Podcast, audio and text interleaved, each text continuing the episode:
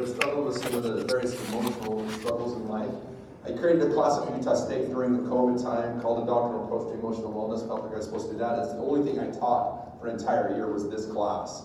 Um, and what my goal and my hope is, is to help you realize that yes, there's times we need medication, we need counseling, we need help. All those, don't go get rid of those things.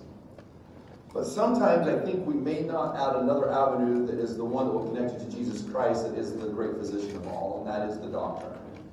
And so that's why I created this doctrinal approach to emotional wellness. Not that in three days your emotional struggles are going to go away, but I do believe over the next three days that we can have an experience where hopefully that you can at least understand how the doctrines and the truths that connect you to Jesus Christ will help you through this mortal state that is filled with emotional difficulties. And if anybody says they've never had emotional difficulties, they lie. Because if you breathe, you have emotions. And if you have emotions, they aren't always steady and perfect and wonderful. Sometimes it's just the difficulty of those linger longer than we'd like them to. And some of you may have been working with uh, family members that are struggling with that. My wife last year was able to come, and uh, this year she couldn't, and, and share at the start of this why we're teaching this. Uh, my wife went through a seven-year, very heavy battle with depression where we did not know how, at times, if she would live, for she desired to take her life more than once, and desired to not be here anymore. And as I we went through this, she would stand here and testify that the reason she's here today is because, yes, physicians, counselors, but we've talked and studied the doctrine heavily and deeply that gave her a place to stand during her battle. Because she had a battle And, and that those doctrines and truths are what gave her a chance to be where she is today. And it's wonderful. We're grateful for that. So we figured it's blessed our family's life. We hope to bless other families' lives. And, and yours wherever we need to. Two reminders that I'd like to do is this remote is not working I it. Um, I started to leave after the last presentation. I forgot that I had to this one. Um, just simply, you guys, we have not a high, have we not a high priest? Not supposed, sorry, which cannot be touched with feeling or infirmity. In other words, brothers and sisters, we have a high priest that understands everything. Matthew Holland says it this way, and I love it. For after anyone today with pain so intense and so unique that you feel that no one else could fully appreciate them, you have a point. You're right. There may be no family member, friend, or priesthood leader, however sensitive and each may be, who knows exactly what you are feeling or has the precise words to help or heal, help or heal you. But know this there is one who understands perfectly what you're experiencing, who is mightier than all the earth and he was able to be, to be exceedingly abundant, exceedingly abundantly above all that you ask or think. The process will unfold in his ways and on his schedule, but Christ stands ready always to fill every ounce and aspect of your life. God provided some better things for them that through their suffering, for without suffering they could not be made perfect. You see, the very nature of God and the aim of our earthly existence is happiness, but we cannot become perfect beings of divine joy without experiencing that tests us, sometimes to the very core. Paul says even the Savior himself was made eternally perfect or complete through suffering. So guard against the satanic whispering that if you were a better person, you would avoid such trials. That's all you got today, go home, you'd be great. I mean, that's just, that is good. But I want to do something. Um, I forgot to bring these, so I'm going to have to do, can I, I need to borrow some books from people that like, brother, I know you're writing something down, so I'll steal you in a minute, but your book has some weight too. Can I borrow this? Um, let me borrow, I know these awesome ladies here. I'm going to borrow theirs. Okay. Uh, I need like five more. I, know, I don't have, I, I can't get these back to you because I don't have a clue who's a rose. okay. All right. Dale, can I pick on you? Yeah. Come here. Okay. That's good. Who wrote that book? My wife. Uh, I want to talk to you about this right here. I normally say this towards the end, but I felt this way today. I, I want you to gain an understanding while you're struggling how God works. Okay? You're like, thank you for picking up. Yeah. So I'm gonna have Dallin do something. Dallin, I want you to stick your arms out like this. How old are you now? 16. Whoa. I thought you were like 18. Yeah. Straight. So, Dallin at times, what's tough for a 16 year old? Uh, friends. Yeah, let's put three on that one. Especially girls. Yeah. Let's put one for that for sure. Hey, you're cheating to get those arms up. what else is tough? Um, phone. What else? Figure out what you want to do with your life. Now, we can keep going, right? If I leave Dallin here, we know what will happen. We've all seen that. There's a powerful, powerful principle that God wants to teach because, is it getting heavy? Yeah, a little bit. Dude, okay. should have picked somebody old. These muscles, man? Got to hold all day. I'm going to help. then there's Brother Hunsaker. Uh, so them up. Come on, I'm trying to make it so you're painful a little bit. Is it, tell me when it's getting hard. You're shaking a tiny bit. Okay, here we go. So, as it got really heavy, and I've put about 12 more books up there, Dallin probably more than likely would like me to come and what? Okay, this is called delivered. Okay? God delivers people. He absolutely does. Um, but there's something that's important to understand. Put those back out there, Dallin, will you? But if God always delivers you, the chances of remembering Him start to diminish very quickly. Because we're humans and we forget really quickly. So, God also loves to support. Because, see, is that nice? Yeah. If I'm here and I'm helping God and I'm supporting Him, the chances of Him forgetting me are very, very, very slim. Because I'm touching Him. God knows the world that we live in is very hard. And there'll be times where maybe you'll feel like, oh, that's getting heavy, and you're like, oh, and then you're like, oh, he's back. But the thing is, he's never left. Most generally, when we struggle with emotional struggles, we want God and we pray with all of our guts for Him to deliver us. Right? Ooh. Because that's what we want God. But are you sure that's what's best? Are you sure? What is it if all of a sudden He takes it away and then we don't know Him? Thank you, Dylan. I don't know who's or who's. Black. Big binder? Oh, you're good. Purple?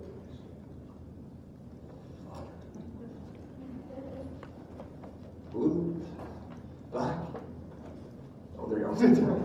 and whatever this is. There it is. And Becky, this is yours. when Alma is teaching his son, Helaman, to be the prophet, notice what he teaches. Word that you should do as I have done in remembering the captivity of our fathers. I would say emotional wellness or emotional struggles is a captivity is a really good word. Is what I have heard from those that have struggled. For they were in bondage, that's another word, and could not, and none could deliver them except it was the God of Abraham, of Isaac, and of Jacob. And he surely did deliver them in their afflictions. And now, O my son Helaman, behold, thou art in thy youth, and therefore I beseech thee that thou wilt hear my words and me. For I do know that whoever will put their trust in God will be supported in their trials, their troubles, their afflictions, and shall live wisely. I hope and pray as we go through this week, you will realize that most often God, I have found as I read the scriptures, chooses supported over delivered so that we stay here. And I have been supported under trials and troubles of every kind, yea, and all manner of afflictions. God has delivered me from prison, so notice he has both here, and from bonds, and from death, yea, and I do put my trust in him, and he will deliver me. Brothers and sisters, as we go through this week, um, realize that the God of heaven really, most generally, uh, most people I've worked with who struggle with emotional wellness, it is not a short-term thing. It is something that usually lasts for quite a while. How long for each, I don't know. Some a lifetime, some shorter, uh, doesn't but we've got to understand that God will support through that journey. He absolutely will. And that may be a greater blessing than Him delivering it.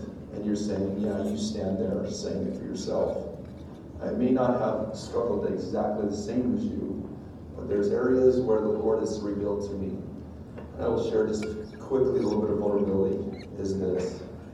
There's a struggle that I've battled with for over 30 years of my life that I have pled, I probably prayed and asked for to be removed more than anything. I can't tell you that I fasted over it. But about year 17 of struggling with this battle that was causing me so much turmoil and pain. One day the Spirit whispered to me, I'm not going to remove it. The battle you fight with it is what keeps you humble, and I'm not going to take that away. Oh. So be grateful that you still have it. Because strangely, I think it might be what might save me because it will keep me. Because I am a stubborn bullhead that would do anything myself. But if God take it away, I'd run and go. But this way I stay pretty much every day. Because I still talk to about it. Look at the word delivered to produce the promised desire or expected result to set free. I love this definition of support. To show that you approve of. So when God supports you, saying, You're doing great. He's supporting you. He says He approves you to give you help or assistance. To the act of, this is my favorite, the act of showing that you believe that someone or something is good or acceptable. So when God supports you in your emotional struggle, He is saying, I believe that you're good and acceptable. Now, you ask people who are struggling with emotional difficulties, they will say that is not how they feel hardly ever. They're never enough. They're, uh, they're blah, blah, blah, and we can go on and on. But that isn't what God, He says, no, I'm, when I support you, I'm showing you this. The act of helping someone by giving love and. Okay? so I wanted to start this week with this that. Now, what we're going to do is the power of doctrine is, is amazing. When we understand what doctrine can do, it will literally change everything, not just your emotional state, but it'll change everything you look at. And we know from the prophets, and recently, because the brethren have been asked by people to change doctrine, they have reiterated over and over that a prophet does not have the power to change doctrine. President Nelson has said that, President Oaks has said that, Elder Bednar said. You can't, they don't have that right. It's God's. They can change policies, but they can't change doctrine. And that is really important to understand, is because that is the protection from Heavenly Father that He's in charge of doctrine. If you go into the scriptures, uh, the word doctrine, when it's singular, is always of God. Doctrines, plural, is always of devils or men.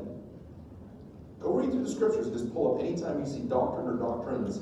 Doctrine is of God, doctrines. And it might be because um, Prophet Joseph Smith said that, that really there is only one doctrine. That is, Jesus is the Christ, the Son of the living God, that he came to suffer, bleed, and die, and resurrect on the third day. And everything else is just an appendage to that doctrine. So, in other words, everything that we call doctrine really is disconnected to Jesus Christ. He is the doctrine. And that's why it can't be changed. You can't change what Christ is or what he's come to do. So every appendage that we have that we call doctrine around it, if it is not connected to him, it has no power. Okay? President Eyring teaches this so amazingly well. All right? The Word of God is the doctrine taught by Jesus Christ and his prophets. Alma knew that the Word of doctrine had great power. They can open the minds of people to see spiritual things not visible to the natural eye. That's what doctrine does. It opens up and lets you see things spiritual that is not able to see with your natural eye if you don't look through the lens of doctrine. Okay? This is going to help us as we go through this, all right? And they can open the heart to feelings of the love of God and a love for truth. So doctrine allows you to see things spiritually. It allows you to open your heart and it allows you to have an understanding of God's love for you. Without the doctrine, we don't have that. So a doctrinal approach to emotional wellness, yeah, we need to do this, and we'll do that today with the fall. The Savior drew on both those of both those sources of power to open our eyes and our hearts. And he teaches doctrine to open our eyes to our spiritual realities invisible to any mind not illuminated by the Spirit of truth. Truth can prepare its own way. Simply hearing the words of doctrine can plant the seed of faith in the heart. And even a tiny seed of faith in Jesus Christ invites the Spirit. That's why I'm doing a approach to emotional wellness. Because of the promises that come from what doctrine will do for us. Okay? This is my words. I just wanted, I felt to put it on a slide because I just liked the way it was written. Our ability to trust and rely on the Savior for any challenges we may have is affected by our understanding of the truths about Him, His role in our lives, our identity and worth to Him, our eternal purpose, i.e., doctrine. Okay? The famous quote from President Packer, we all know, true doctrine understood changes attitudes and behavior. You can interchange the word attitude fairly easily with the word emotion. Okay? Because your attitude that you have towards something is often based upon the emotions you feel about that thing. Those emotions. And so I truly believe that true doctrine understood can change emotions and behavior and heal them and fix them. I really do believe that. Okay? So when I started teaching this, well, when I started to study it, it just fascinated me that the fall has so much truth in it to help us with emotional wellness. So as we go through today, let the Holy Ghost teach you how the fall, if understood, can help you through your emotional state. Because there's things about the doctrine of the fall that help you understand why you feel what you feel. Where before I have talked to people that they they honestly don't know why they feel what they feel. And they start to blame outside sources that are terribly unhealthy or do things that are terribly unhealthy to fix it.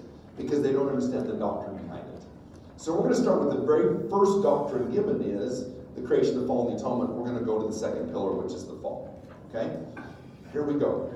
So the fall is this. Okay, there's two, there's, well, first of all, I apologize, I forgot I was going to do this. Just as a man does not really desire food till he is hungry, so he does not desire the salvation of Christ until he knows why he needs Christ.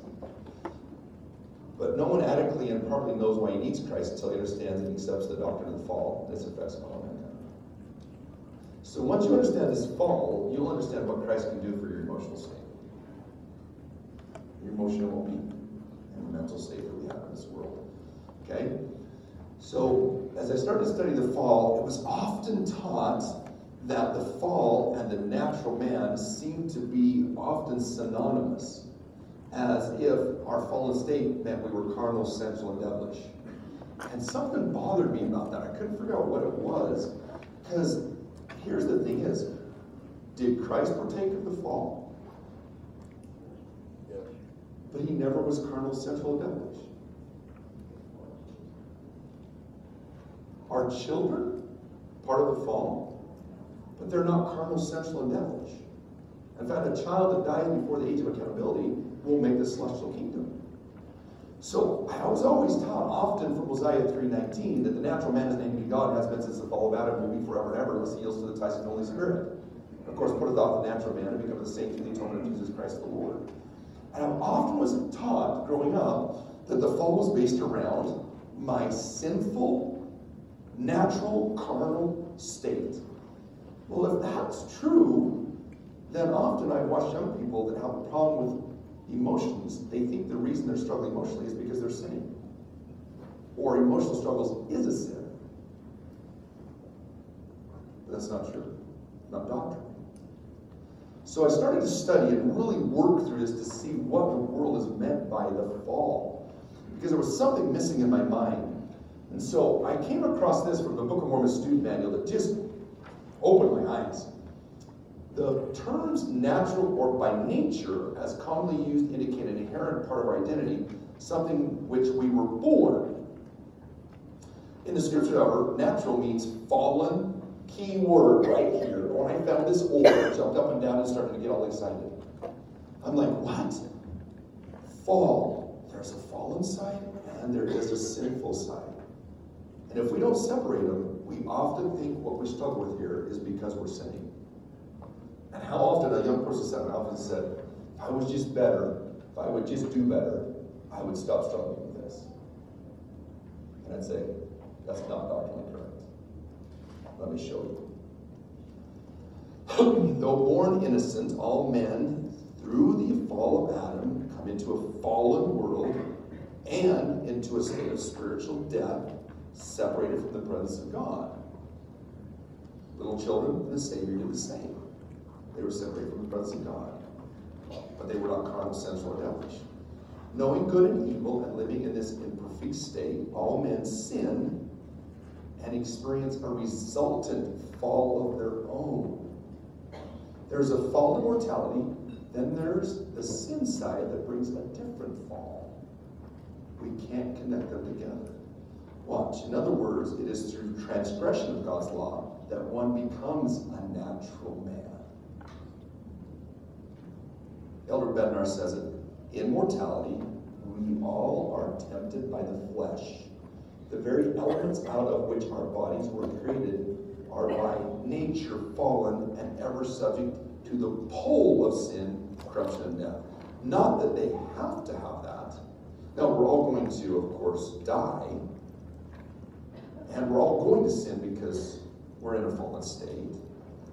But we often, I think, teach it in a way, the fall, that makes it so people don't understand that there are parts of mortality that you are struggling with mm-hmm. deeply that have nothing to do with your sin. And in fact, they have nothing to do with even the choices you have made. I'll show you what I mean, okay? So let's break this down. Are you ready? So we have the fall, and within it we have two parts. We have the fallen man, or weakness, and we have the natural man, which is called an enemy to God in the scriptures. These scriptures are really important to make sure you go and search and understand. Um, in fact, I forgot. Uh, First Nephi 19 6 should be on there also if anybody wants to write that down, because that's a really good one. Okay? So if you look at this, when children were born, when you and I were born into this world, we got a body, and what came with it was sometimes we get sick, we have infirmities, we have weakness, and we're all going to die. None of that is connected to sin. We have susceptibility or propensities. We have our biology, our psychology, and our environment that comes. It has nothing to do with sin. It only has to do with living in a fallen state. Children, families, relationships come.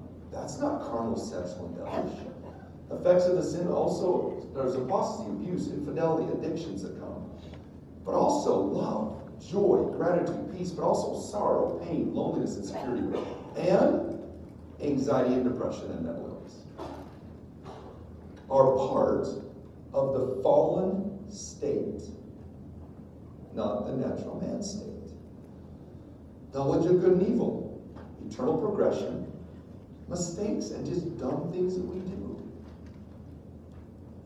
There's a talk by Elder Oaks that I've come to deeply love. Every parent should be required to read it before they ever have a child. I wish I'd have found it before I had a child. Um, I didn't find it until about child number five. It's called Sins and Mistakes. He walks through and says, You've got to understand there's a difference between a sin and a mistake. Because if you treat a mistake like a sin, then your children will come to misunderstand the true power of what Jesus Christ is about. And it's just a powerful part. I didn't put it in this presentation, but it's called Sins and Mistakes, Elder Oaks.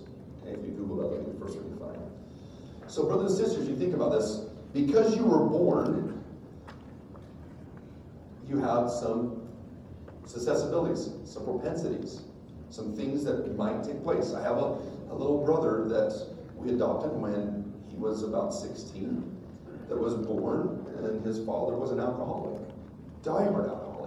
He also is a Native American, and so there's some sensibility that comes just from that gene pool that we know about from studies. And my little brother struggled for years, being an alcoholic until he finally took his life. Because he just couldn't handle the pains any longer. Now, of course, he's accountable for some choices he made. But at the background of the things that the abuse that took place in his home was little, his own father tried to take his life. His stepfather showed him pornography starting at age two. the abuse, the neglect, the hurt, all of those that had nothing to do with him, can't tell you on judgment day, there's gonna be a different level of accountability. But he still had to deal with all of this stuff of the fallen state. He just. And if you've struggled with emotional and mental wellness, and you've wondered what you've done wrong, doctrinally, I'm going to tell you nothing except being born. And that wasn't even fully your choice. Your parents had you. Right? Now, you wanted to come down and you were excited to come down, but we have to be so careful that we don't treat the struggles we have here doctrinally incorrectly. Because if we do, then we won't know where to turn, and I'll show you how. So, yes, this side is all sin based. Okay?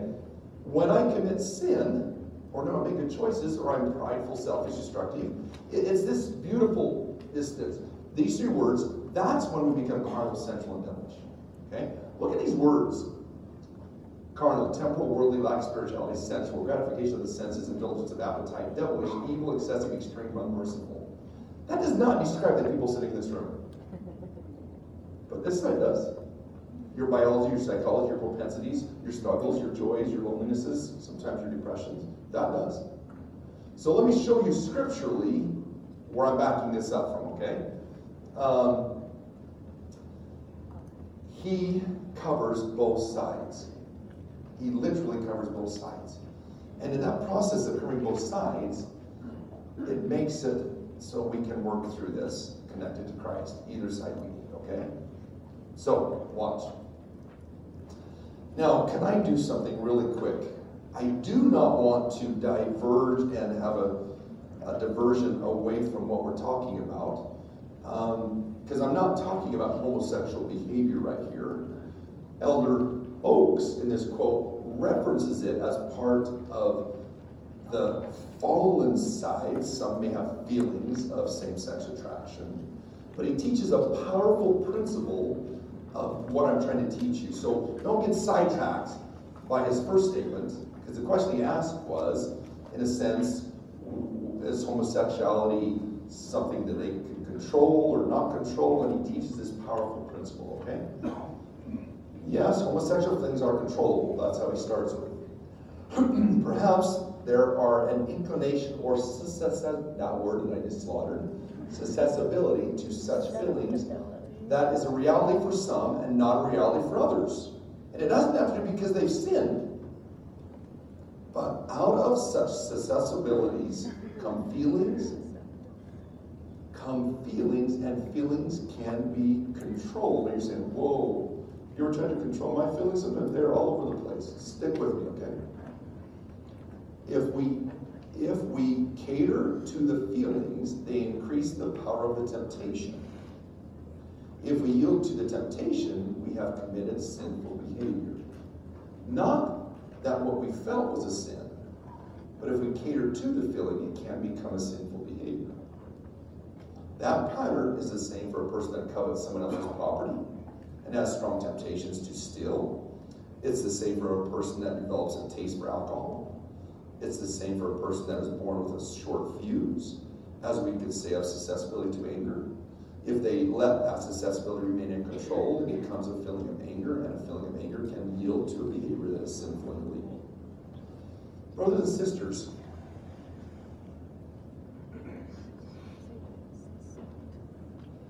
there is so much of what is here that we've got to realize is part of breathing is part of living. And the adversary's done a really, really good job at convincing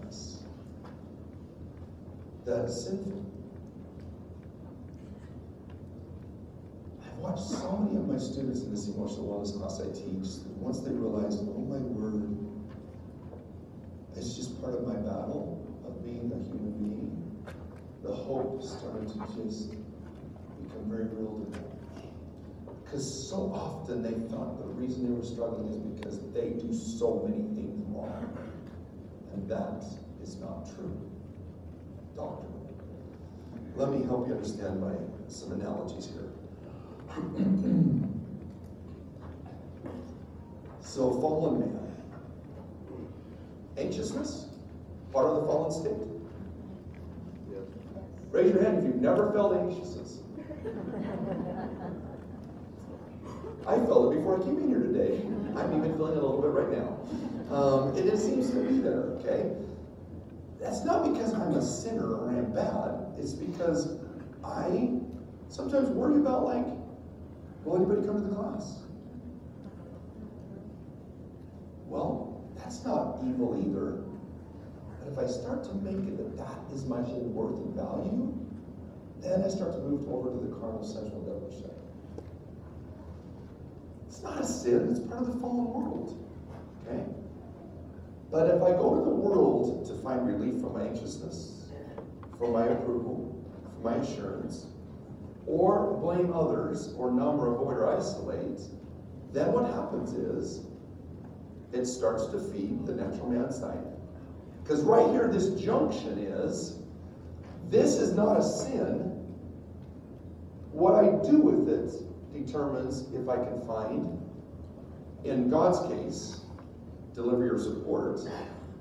In Satan's case, him influencing us that we're something seriously sinfully wrong. with us. Because I can pray for help. I can seek my insights into where the anxiety is coming from. By talking with others about it. I can seek stability from previous assurance and revelations. Because one of the things that people tell me the most is when they're struggling with anxiety or depression is feeling the spirit is almost impossible. And, a, and party has to do with this is because anxiety and pressure are such a strong emotion. It's what Elder Scott loved to teach. He says, he says it's like eating a jalapeno while trying to savor the delicate uh, taste of a grape. You can't. Because the jalapeno is so strong. It's not that the grape isn't present, it's just you can't taste it. And when we say it's so hard to feel the Spirit, it's not because the Spirit's not present. It's because the other emotion is so strong that it's hard to recognize the grape's even. But the grape is still there. Okay? And so we turn to inspired family or friends. My wife would come to me and she'd say, Hun, is this true? What I'm feeling. And because we build a level of trust, I would say, Sweetheart, it's not. She'd say, Prove it to me. and I'd say, I don't know if I can do that, but I can tell you that it's not correct doctrinally. And I would take her through a doctoral dissertation of this little part of what she was feeling could not be from God. Now, uh, to be just really vulnerable and honest, um, partly because I'm a teacher by nature, she would come in and I'd say, Hey, I got a doctor for you. She goes, I'm sick of the doctor. Just shut up and listen to me today. I don't want a doctoral dissertation. I want you to hear what I'm feeling. Okay. Then we can say, Now can I do the doctoral thing? She goes, No, not today. It's like, That's fine. And not trying to say it. But what she would learn because she trusted is that we could go and say, is what you're feeling really based upon eternal truth? Is it real? Because see, your perception is your reality, but doesn't mean it's it is real. And that's why I have to find something to balance it against that is real. And sometimes when you're struggling, you can't. So you need somebody you trust to be able to say, is this real? Is it real? And when you can do that, there's power. The Savior, as Elder Matthew Holland said, even though I could understand my wife at times or know where she was going. I always knew if I pointed her to Christ, and we could at least try to get there, she would know that somebody did understand. Okay? The beauty of this is Christ covers both sides. He covers the fall, and he covers the natural man. He covers both of them. So if I do choose to go and do things that are not healthy for me in a sinful way because of my anxiety, I can still turn to Christ. He can still fix it and take it back to to be. Struggling with a wayward child. Well, they're talking about emotional wellness. Anybody that has not had a struggling child knows or had a struggling you know that that emotional struggle is probably the worst one you've ever had. Because your love is so deep that it causes the pain to be the same. So, brothers and sisters, let me back up. I need to say something. How often a parent will come in and say, if I would have just done this, this, and this, my child would still be in church. I say, Can you doctrinally back that up? Well, yeah. It's a doctrine of agency. I said, yeah, good, doctrine of agency. They have it. Well, but I have mine too. But your use of agency cannot override their use of agency, because then the plan would be null and void. So, when you have a child that struggles, and that emotional state is so deep and so hard, it's not because you weren't good enough, because none of us are.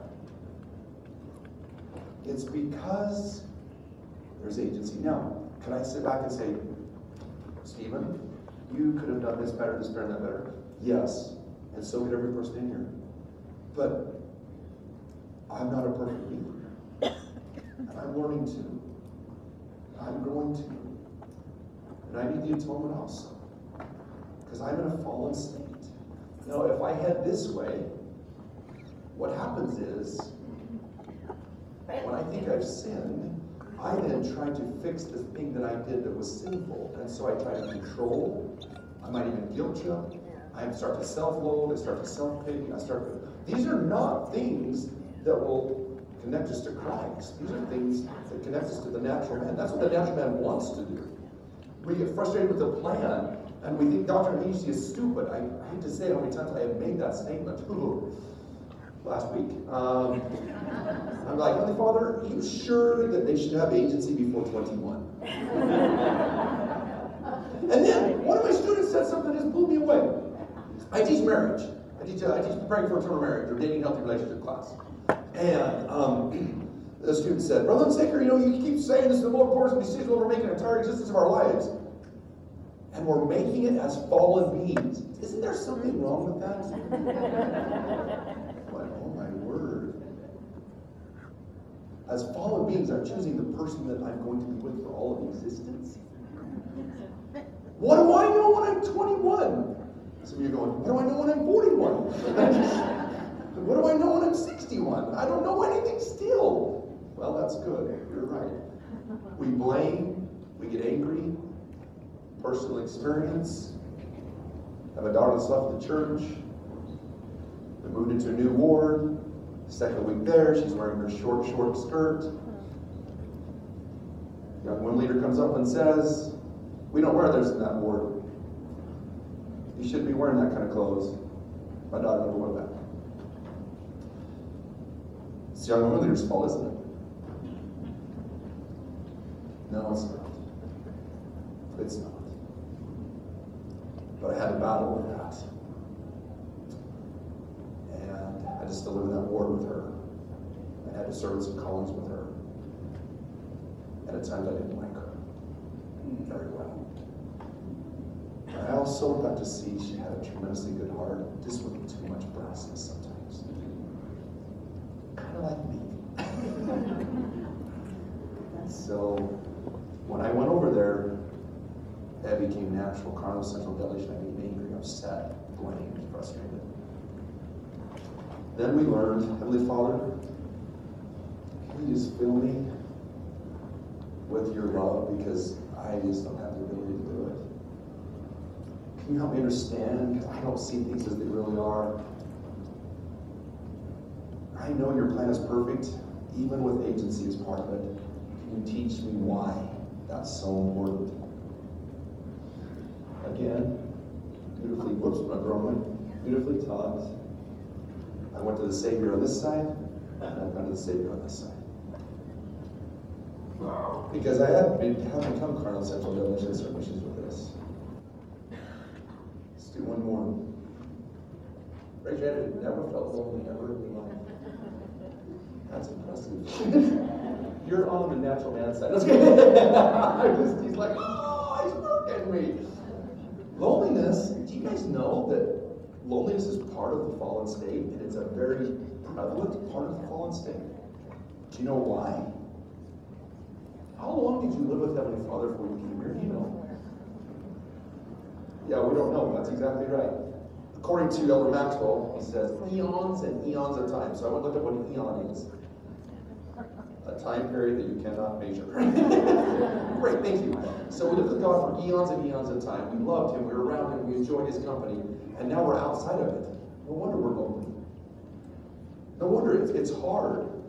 I, I've been in a, a room of 300 people that just are wonderful and great and felt like that I was on an island by myself. So lonely, so hard. That's part of the false state. It's not a sin to feel lonely. It's not a sin at all. But if I go and try to get social media to make me feel better, or I try to numb it as I watch some young people go and become immoral because they just want at least somebody to touch them because they're so lonely. Or old people. Or pride enters in that I don't need any help, leave me alone. When somebody knocks on the door and says, I feel like you need some help, I'm fine. Go away. That's the natural man can do. We can do it ourselves. And so we enter into that world. Instead, we can go and say, Heavenly Father, I just don't feel like everybody knows me. And again, as Elder Holland said, there might not be anybody in this life that understands you. There always is God. We seek understanding His plan. We go back to priestly blessings. We ask for another priestly blessing. We said, I think there's a quote on priestly blessings. You don't have seven in your entire life. Brother. Sisters, we need to get better about asking. Okay? I say that. But either way, we need Christ. Either way, we need Christ. So let's look at the perfect example. No, can you go back? Yeah, Hurry up. thank you. It's like, oh, I don't see that very much. Do you want to talk about loneliness? The father left. We know he did. He was by himself completely. Elder Holland, Elder Jeffrey R. Holland, said that he believes that God had to do that so that he would know how we feel because we have to experience it so much. Because the son had really never been of the father's presence because he knew he was at age 12. He was in constant communion. And all of a sudden, this moment of the hardest despair that ever could be, the father leaves. And so, what, what did the Savior do? He went vertical. He didn't go to the natural, carnal, sensual, devilish side. That's why we don't go to sin. He went to the Father. That's the importance to understand is who, who he is and that, that importance of it. So, we learned a great doctrinal truth in these series of events surrounding the Garden of Eden. Unfallen man would have remained in a state of innocence, safe, but restricted in his progression. On the other hand, fallen man ventured into a, an area of risk. Look at this. But blessed with the atonement of Jesus Christ, he gained access to unlimited possibilities, powers, and potential. Brothers and sisters, what if your struggle with emotional wellness is a greater gift than you ever imagined? I've watched my wife, and I'm not saying she's done and out of this because she still battles some things, but we just aren't in the in the absolute depths of dark darkness that we were in for seven years. She is so much more compassionate than me. She is so much nicer. She was before, anyway, to be totally honest. But she she doesn't judge people. She she just sees them in realness. And it's not that she didn't have that before, but I'm telling you, what she has become from this is so Christ-like that I just don't envy. I, I'll, I'll be honest with you. I said to her one day, I said, if you could go back, we started about 10 years ago. I said, if you go back 10 years and start again and not have that depression, would you do that? And the reason I was asking the question is because my thoughts were, if I go back 10 years, I wouldn't do this again. I was my exact thought because it was really, really hard. And she said, absolutely not. I wouldn't change it. I said, are you nuts? I said, do you not remember? She goes, oh, I remember more than you probably remember. I said, Stephen, what have I become? I would have to give up this if I went back and gave up that. I'd was running. And she said, Have you learned from it? And and introspect and say, I don't know. I don't know, or was I just angry too often? So I've had to introspect on that one myself. Okay? Brothers and sisters, simply stated, we had to have the fall. And with it, we had to have all the things that come with it, the things that need to happen. We had to have this take place.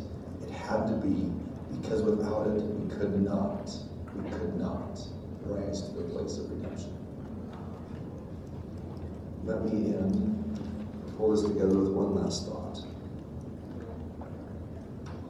In striving for some peace and understanding in these difficult matters, it is crucial to remember that we are living and chose to live in a fallen world where for divine purposes our pursuit of godliness will be tested and tried again and again. Of greatest assurance in God's plan is that a Savior was promised, a Redeemer who through our faith in Him would lift us triumphantly over the, those tests and trials, even though the cost to do so would be unfathomable for both the Father and Father who sent him and the Son came. It is only an appreciation of this divine love that will make our own lesser suffering first bearable, then understandable, and finally redemptive. Finally redemptive. I have just a couple minutes. I'm going to share just a, a last thought on this. Um, I didn't think I was going to go here, and I didn't know if I wanted to, but I think I'm supposed to. One of the parts of the fallen state, and because we live in a world that is so difficult this, is that there are some that are born with same, that I didn't say it but some that have to deal with the struggle with same-sex attraction in this moral state. I didn't use, didn't mean to say the word born with it, but it's part of the fallen world. Um, I also have a colleague that's 55 years old that's never married. That's been her difficulty. Um, I've shared with my, about you with my brother that, that struggled with what he did. Brothers and sisters, the fall is not a curse. It's the greatest blessing God can give. Because without the fall, there is no need for Christ. And without Christ, there can be no. As I watched a young man that walked in my office, and he never told anybody else this just couldn't. He'd gone through his mission, he'd gone through life, and he struggled with same-sex attraction really badly. And I said to him, I said, "Do you understand that that's not a sin?" He said, "What?" I said, "It's not a sin that you have same-sex attraction." And I walked him through this, and he said, "Oh my word." Because I always thought it was a sin, I constantly focused on the sin side that I thought I was doing, and so I never had a hope of getting out of it. I said, let's talk. We worked through this doctrine and principle, and he came back about a couple weeks later, and we working through it, and I had just a thought. I said, have you ever thought about working in the temple? He said, they don't let people work in the temple have same-sex attraction. I said, do they know you have same-sex attraction? He says, well, I'm a man of character. I can't do that. I said, is it a sin? He said, no, it's not. I said, work in the temple? So he started to work in the temple, and he's worked in the temple for the last, going on five years. Last year, he stood up in, at a testimony meeting, and he said, only Bishop Hunsaker will know this. But God can remove the effects of the fall if you'll just be where he's at.